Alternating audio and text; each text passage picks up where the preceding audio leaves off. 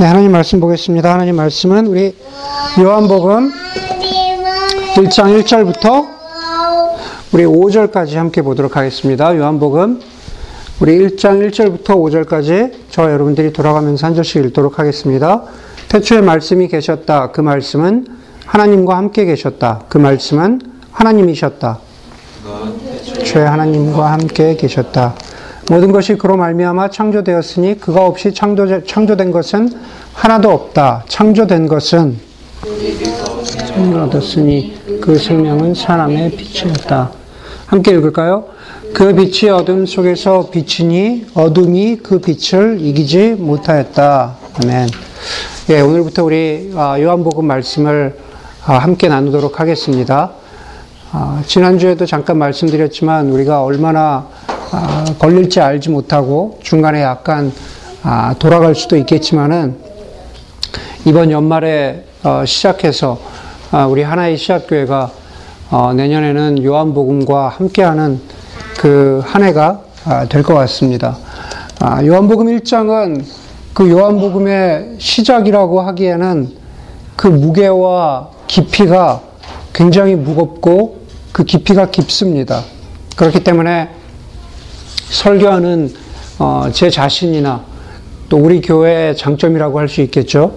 설교가 끝난 후에도 여러분들의 도움과 자극이 필요합니다. 그래야만 아, 우리가 함께 나누는 요한복음이 더욱더 어, 풍성해지리라고 믿습니다. 그래서 오늘 함께 시작할 텐데 요한복음 1장 1절에서 5절을 중심으로 함께 나누도록 하겠습니다.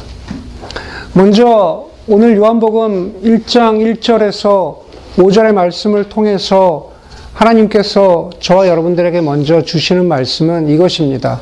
하나님을 알고 싶다면 예수님께 주목해야 한다라는 사실입니다. 하나님을 알고 싶다면 예수님께 주목해야 한다라는 사실입니다.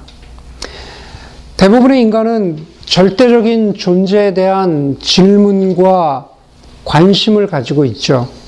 그 절대적인 존재는 신이라고 표현하기도 하고, 그리고 하나님이라고도 합니다. 제가 대부분의 인간이라고 한 것은 정말 사람들 가운데에는 그 절대적인 존재에 대해서 아무런 관심이 없는 사람도 있을 수 있다는 가능성을 열어둔 것입니다.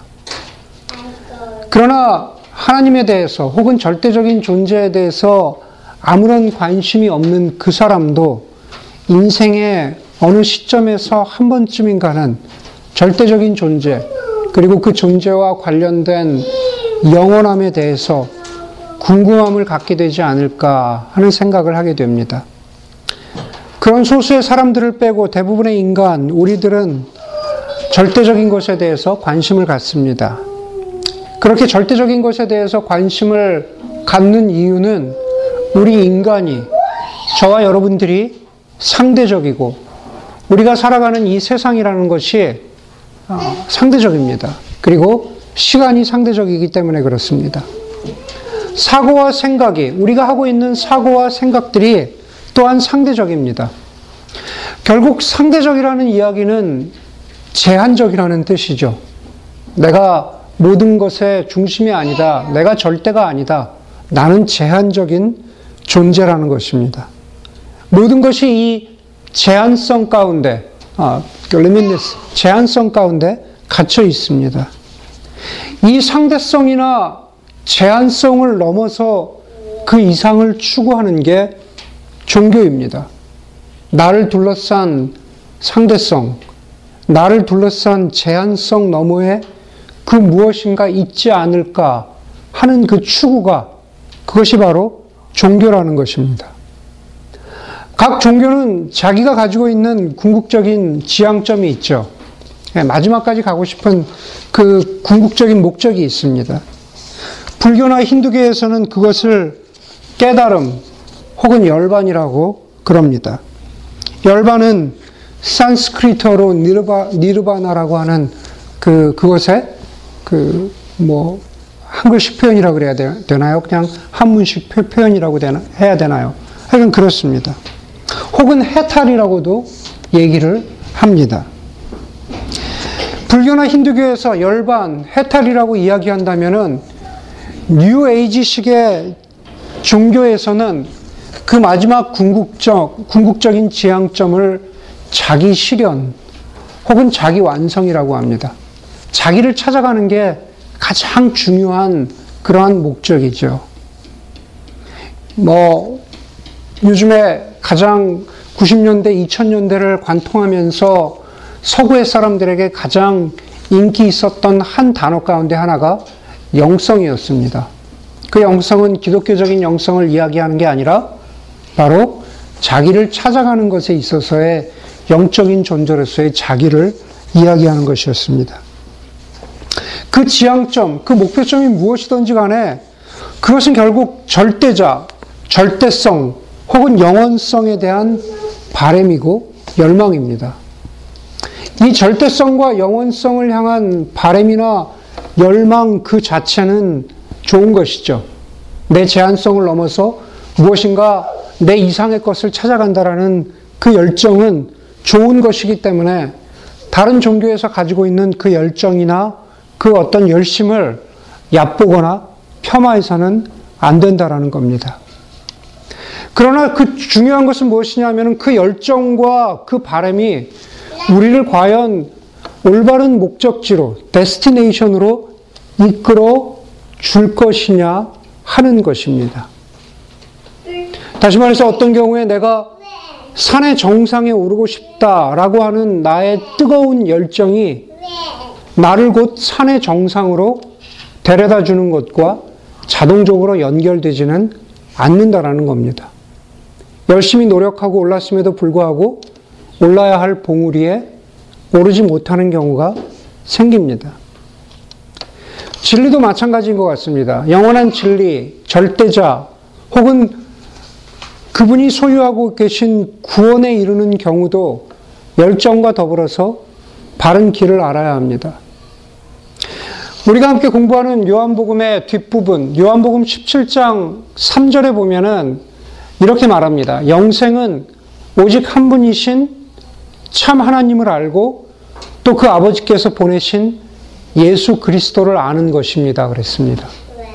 영생이라는 것은 구원이, 구원이고 그 구원이라는 것, 절대성, 영원함이라는 것은 누구나 원하는 것인데 그것은 참 하나님을 알아야 하는데 그 참 하나님을 아는 것은 참 하나님 아버지께서 보내신 예수 그리스도를 아는 것이라고 요한복음은 기록하고 있습니다. 요한복음은 예수 그리스도에 대한 기록입니다. 물론 사복음서가 마태복음, 마가복음, 누가복음이 그리고 요한복음을 포함해서 모든 복음서가 예수 그리스도에 대한 것이지만 요한복음이 특별한 이유가 있습니다. 그것은 사도 요한이 요한복음을 쓸 때 염두에 두었던 세계관이 지금 우리가 살아가는 세계관과 굉장히 비슷하기 때문에 그렇습니다. 사도 요한이 살아가던 시대에 세계를 지배하던 최소한도 그 지역을 사도 요한의 세계를 지배하던 그 세계관은 히랍 철학 혹은 히랍 철학자로 대표되는 헬라 문화였습니다. 헬라 문화에서 가장 중요한 것은 지식이었습니다. 네, 우리 플라톤이나 소크라테스를 보면 알 수 있죠. 그 지식이나 어떤 사람을 구원에 이르게 할 수 있다. 어떤 사람을 무엇인가 다른 존재로 만들 수 있다.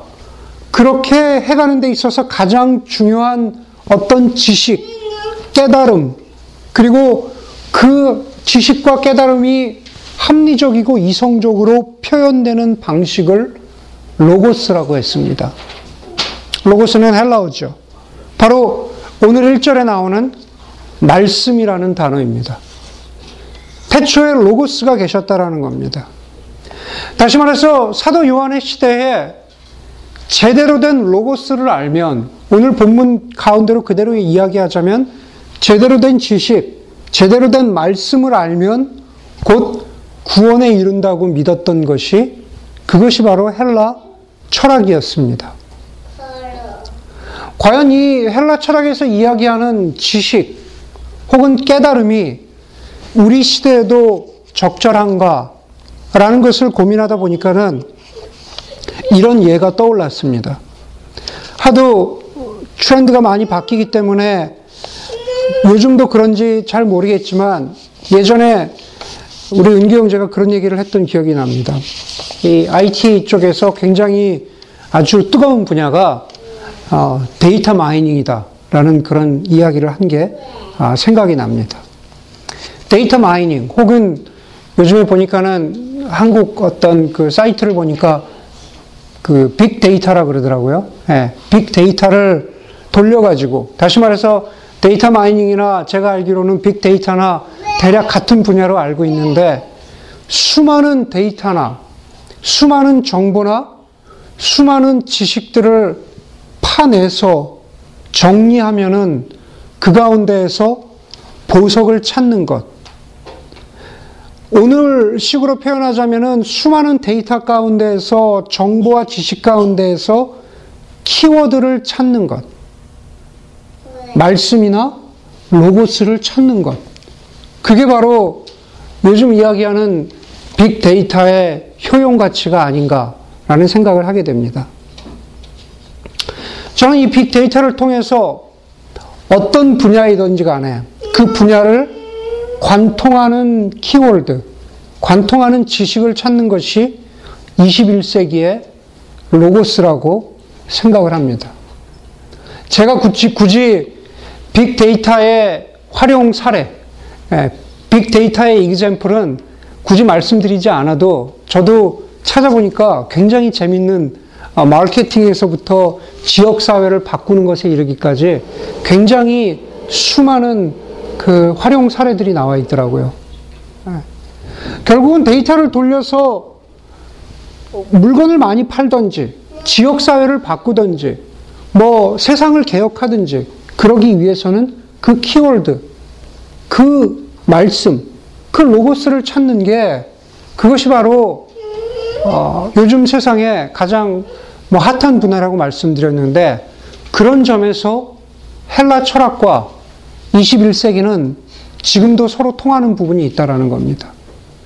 헬라 철학에서도 어떤 세상을 관통하는 로고스를 찾기를 원했고 지금도 이 세상도 그렇다라는 겁니다.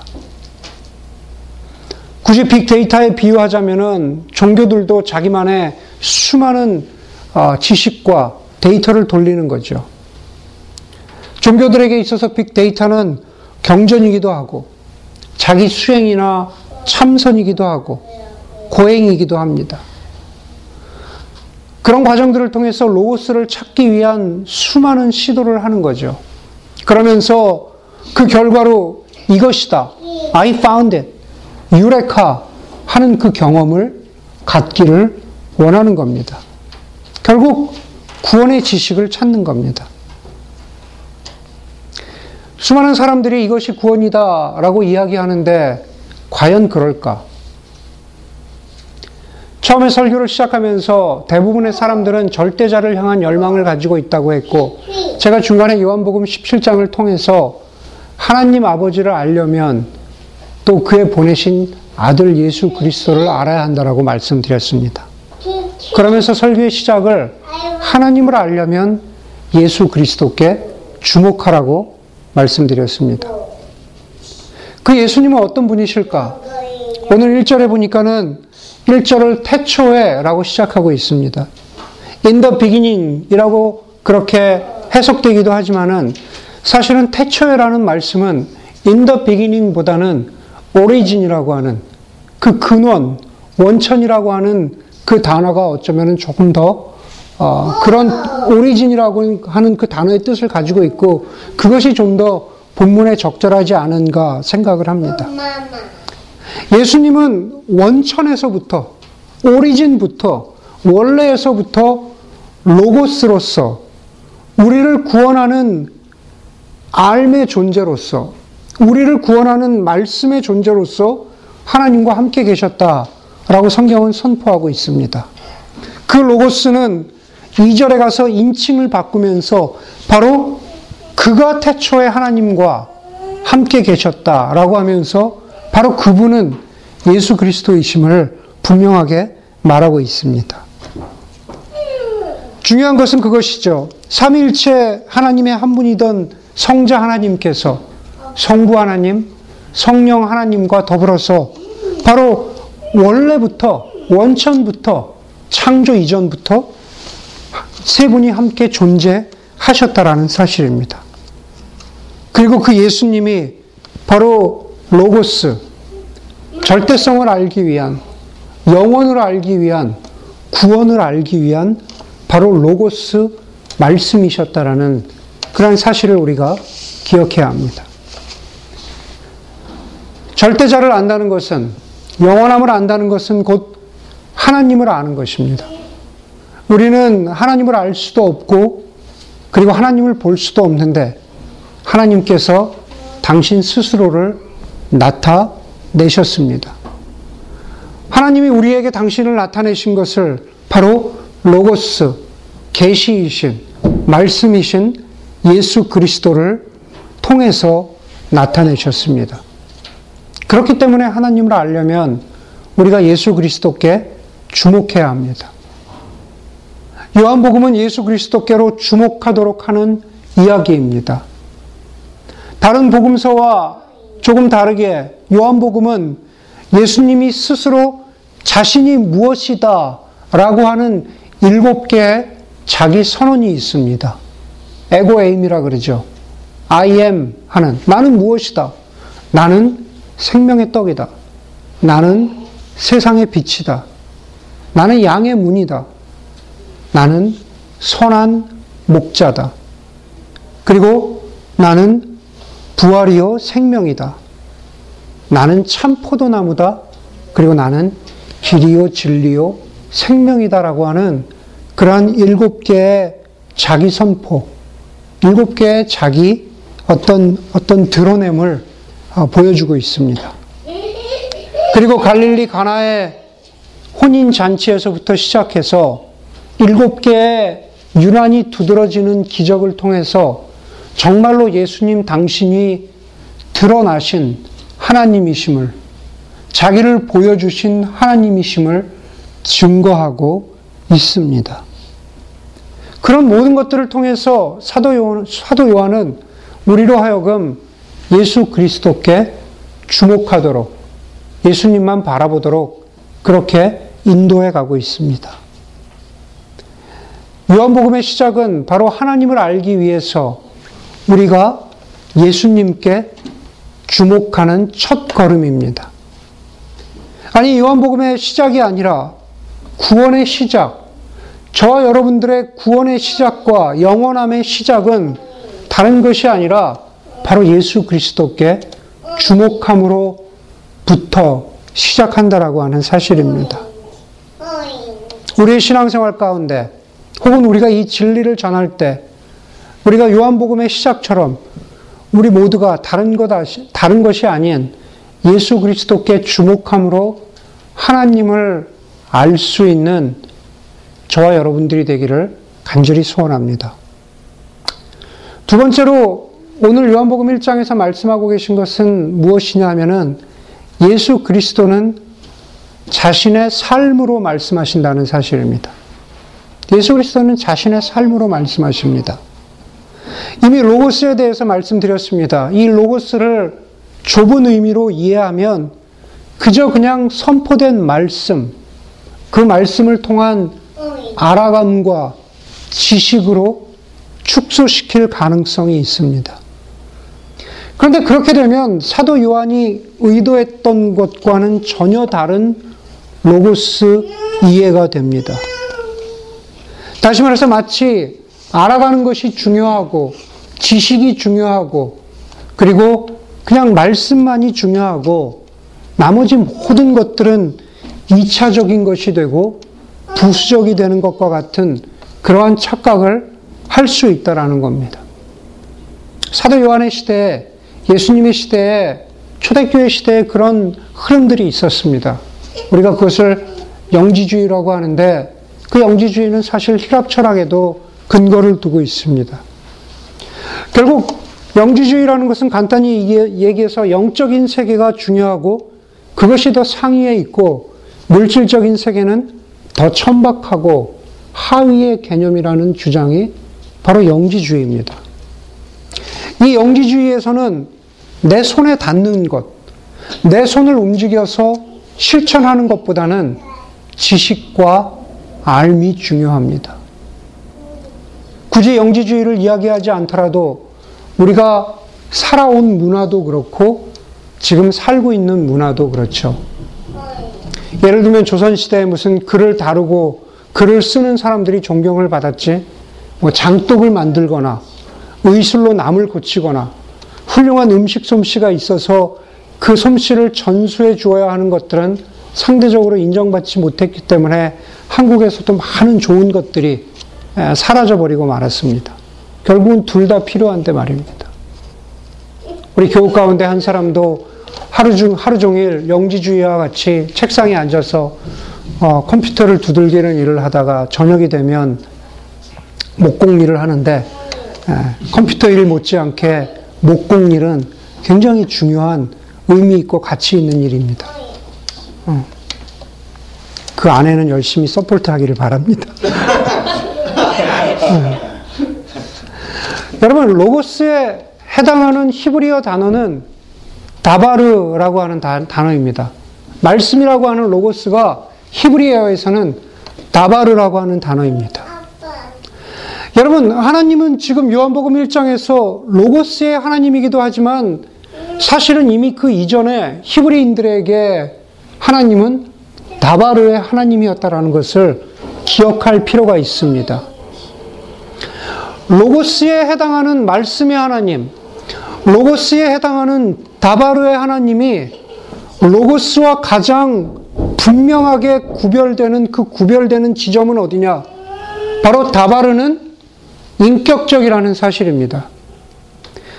히랍 문화, 히랍 철학에서 로고스만을 의미할 때 그 로고스는 거기에는 인격성이 없습니다. 관계가 없고 만남이 없다라는 사실입니다. 그냥 그 지식 그 자체, 알아가는 암 그 자체로 존재하는 그것이 아주 순수한 원래적인 로고스의 의미입니다. 그런데 우리가 다바르의 하나님, 다시 말해서 인격적인 하나님을 이야기할 때 그 구약에 나와 있는 인격적인 하나님을 가장 잘 보여주는 사건 가운데 하나는 바로 창세기 1장의 창조의 사건입니다. 그렇죠. 하나님이 가라사대. 하나님이 동사로 하자면 하나님이 로고스 하시되, 하나님이 다바르 하시되, 그때 그 말씀하신 하나님은 그, 그 창조의 행위 가운데에서 인격적이셨다라는 사실입니다. 그 인격성이 드러난 가장 그 최고의 정점이 바로 하나님의 형상대로, 당신의 형상대로 우리를 말씀으로써, 다바르로서 창조하셨다라는 것이 그것이 바로 하나님이 인격적이라는 것을 보여주는 증거입니다. 여러분, 인격이라는 것, 혹은 성품이라는 것, 그것은 여러 가지로 정의할 수 있지만 그 중에 하나는 결국 인격과 성품이라는 것은 말로만이 아니라 삶이 포함되고 삶이 그 가운데 깊이 연결되어 있다라는 겁니다. 다시 말해서 히랍에서 이야기하는 로고스 혹은 지혜, 말, 지식뿐만이 아니라 행동과 삶이 포함되어 있다라는 뜻이 원래 다바르에 포함되어 있는 그 의미입니다. 저희 집에 한동안 미국의 유명한 사진 작가인 그 안셀 애람스의 사진들이 걸려 있던 적이 있습니다. 물론 진짜가 아니라 가짜입니다. 그냥 카피한 것들을 사다가 아이키아에서 싼 프레임을 사다가 걸어놓고 즐겼던 적이 있습니다. 안셀 아람스는 대부분의 분들이 잘 아시겠지만은 아, 미국에서 가장 유명한 자연을 찍던 사진 작가 가운데 한 사람입니다. 요세미티를 많이 찍었습니다. 요세미티에 있는 안셀 아람스 갤러리에 저번에 박총 형제와 갔을 때 가서 보니까 그 전에 없던 사진들이 있으면서 가격이 꽤 비싸더라고요. 뭐 하나에 사진 하나에 어, 3만 5천 불 뭐 이렇게 그러길래 네, 처음에 3,500불인 줄 알았는데 한 3만 5천 불, 막 4만 불짜리 이런 게 있고, 어, 아주 작은, 어, 저런 요만한 종이 한 장에, 레럴 사이즈 종이 한 장에 사진에도 막 1만 5천 불 이렇게 붙어 있는 걸 보면서, 야, 대단하다라는 어, 그런 생각을 했습니다. 왜 진품이 비쌀까라는 것을 생각해 보면은 그 진품에는 그 사람의 인격과 앤셀 아람스의 인격과 삶이 녹아있기 때문에 그렇지 않은가라는 생각을 해봅니다. 다시 말해서 길도 험하고 장비도 지금처럼 좋지 못하던 시절에 그 무거운 카메라와 장비를 짊어지고 챙겨서 한 장의 사진을 얻기 위해서 어, 산을 누비고 계곡을 누비고 사계절을 그렇게 지나던 안셀 아람스의 그 삶이 사진 한 장에 녹아있기 때문에 비싼 겁니다. 지금은 고인이 된 스티브 잡스의 거실에도 다른 아무것도 없는데 유일하게 걸려있던 사진은 어, 안셀 아람스의 진짜 사진 하나가 어, 액자에 담겨져서 걸려 있었다고 합니다. 여러분, 그렇게 인격성, 성품이란 것은 우리의 삶, 삶의 곳곳에서 그 진가를 발휘하는 경우가 많이 있습니다. 물건에서부터 사람과의 관계에 이르기까지 인격은 중요합니다. 다바로의 하나님은 인격의 하나님입니다. 여호와 하나님께서는 말로만이 아니라 이스라엘 백성들, 하나님의 백성과 함께 하셨습니다. 애굽의 고난받는 현장에도 함께 하셨고, 출애굽의 기적의 순간에도 하나님은 인격적인 존재로 함께 하셨습니다. 광야의 고난의 여정에도 하나님은 함께 하셨고, 어떤 때는 꾸짖음으로, 어떤 때는 용기와 희망의 모습으로 하나님의 백성들 가운데 나타나셨습니다. 구약 성경에 나타난 하나님의 민족과 함께 하신 혹은 하나님의 사람들과 함께 하신 하나님의 이야기는 단순히 우리가 알고 있는 말, 로고스로만 소통하시는 하나님이 아니라 우리의 삶에 개입하셔서 기뻐하시고 때로는 한탄하시고 때로는 화를 내시고 때로는 오래 참으시면서 동행하신 인격의 하나님, 다바르의 하나님을 보여주신 것입니다. 그래서 존 말튼이라는 사람이 이야기한 대로 히브리적 사고에서는 하나님을 사유하지 않는다. 하나님은 그대로 생활이기 때문이다. 라는 말을 남겼습니다. 하나님은 사유의 대상이 아니라 그 다바르의 하나님은 히브리 사람들에게 바로 생활 가운데에서, 삶 가운데에서 경험되는 하나님이라는 뜻입니다. 하나님의 백성과 함께 존재하셨다는 그 이야기가 구약 성경이죠. 그런데 그 다바르의 하나님께서 바로 예수 그리스도이시라고 성경은 증언하고 있습니다. 2절에 그는 태초에 하나님과 함께 계셨다라고 했습니다.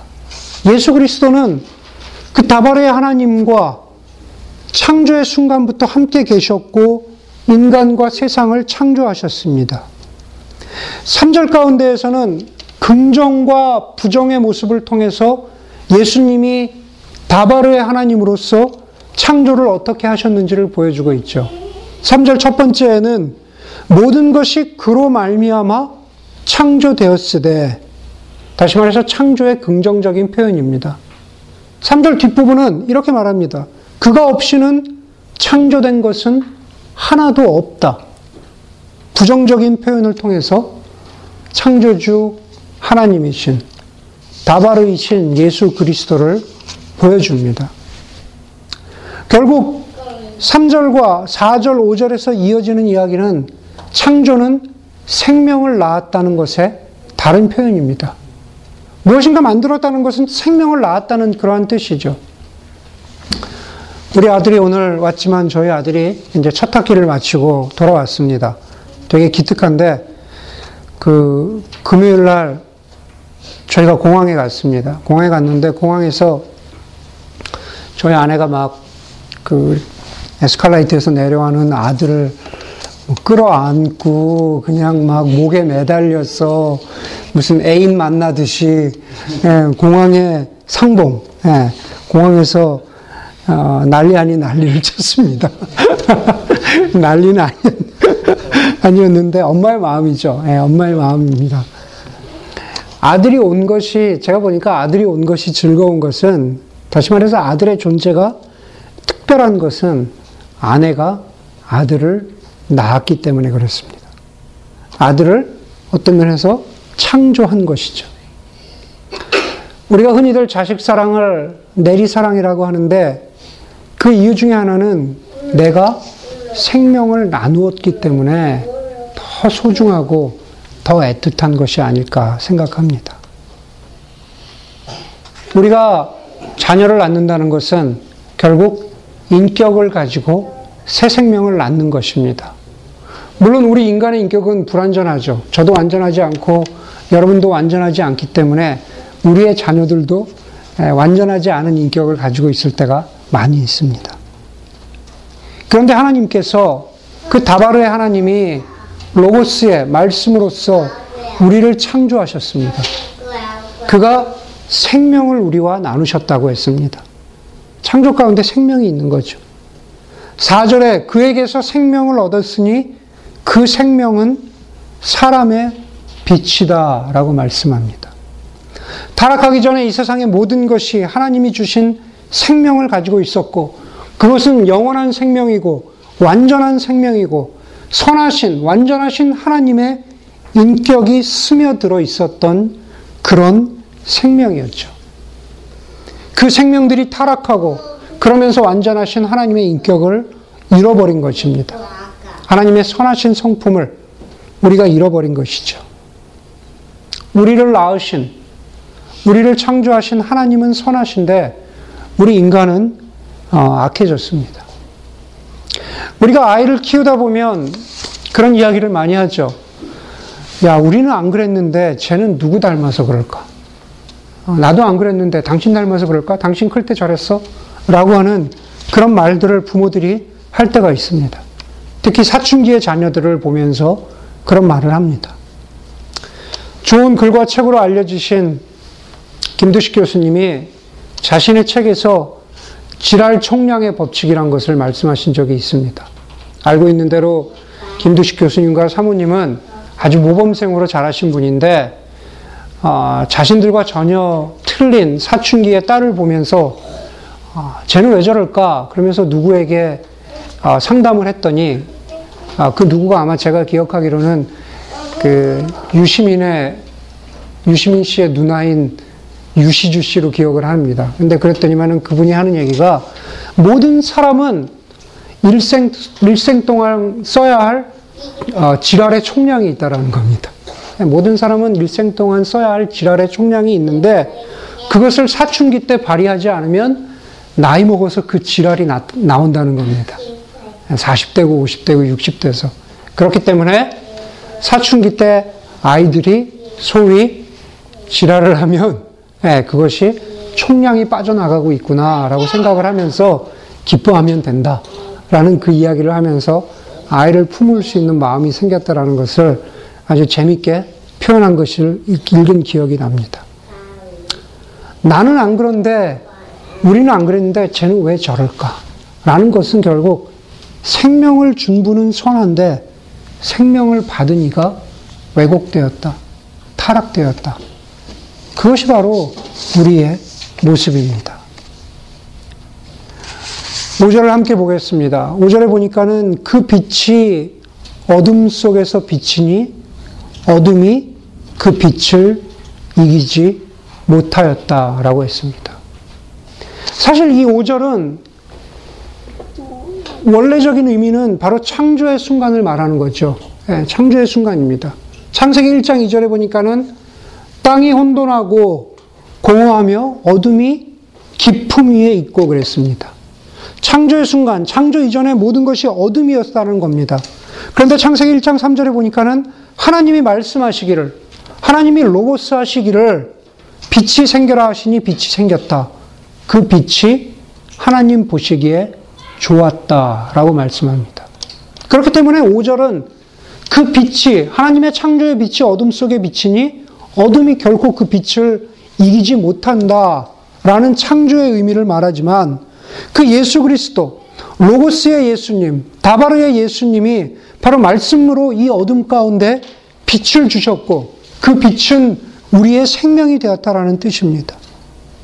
그리고 그 로고스이신 예수님께서 다바르인 다바르이신 예수님께서 바로 이제 이 땅 가운데 오셔서 선포하고 가르치실 뿐만 아니라 로고스로 나타나실 뿐만 아니라 또 삶으로서 다바르로서 당신의 선하신 성품을 인격을 우리 가운데 드러내 주시고 우리 가운데 사셨다 하는 것이 그것이 바로 구원의 이야기이고 그리고 요한복음의 이야기입니다.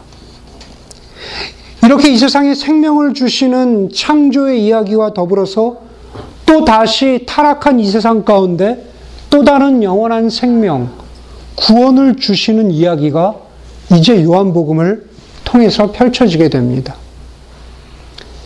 엔티 라이트는 요한복음 1장을 시작하면서 이런 비유를 들었습니다.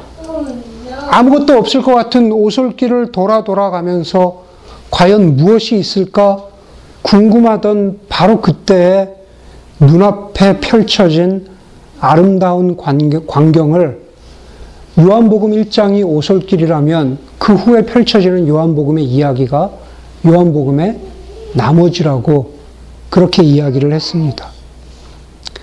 그것은 제 방식대로 바꾸어 말하자면 제가 그랜 캐년에 처음 갔을 때 감동과 비슷합니다.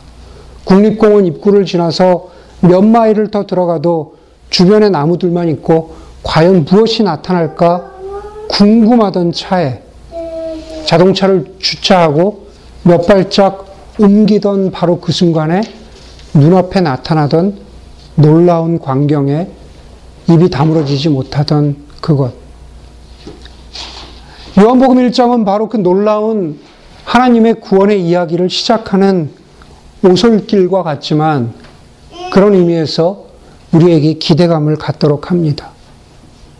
하나님을 알기 위해서 예수 그리스도께 주목하고 로고스로서 그리고 다바르로서 우리 가운데 자신을 드러내시는 예수 그리스도를 경험해가는 그러한 요한복음의 여정이 되기를 간절히 소원합니다. 함께 기도하겠습니다.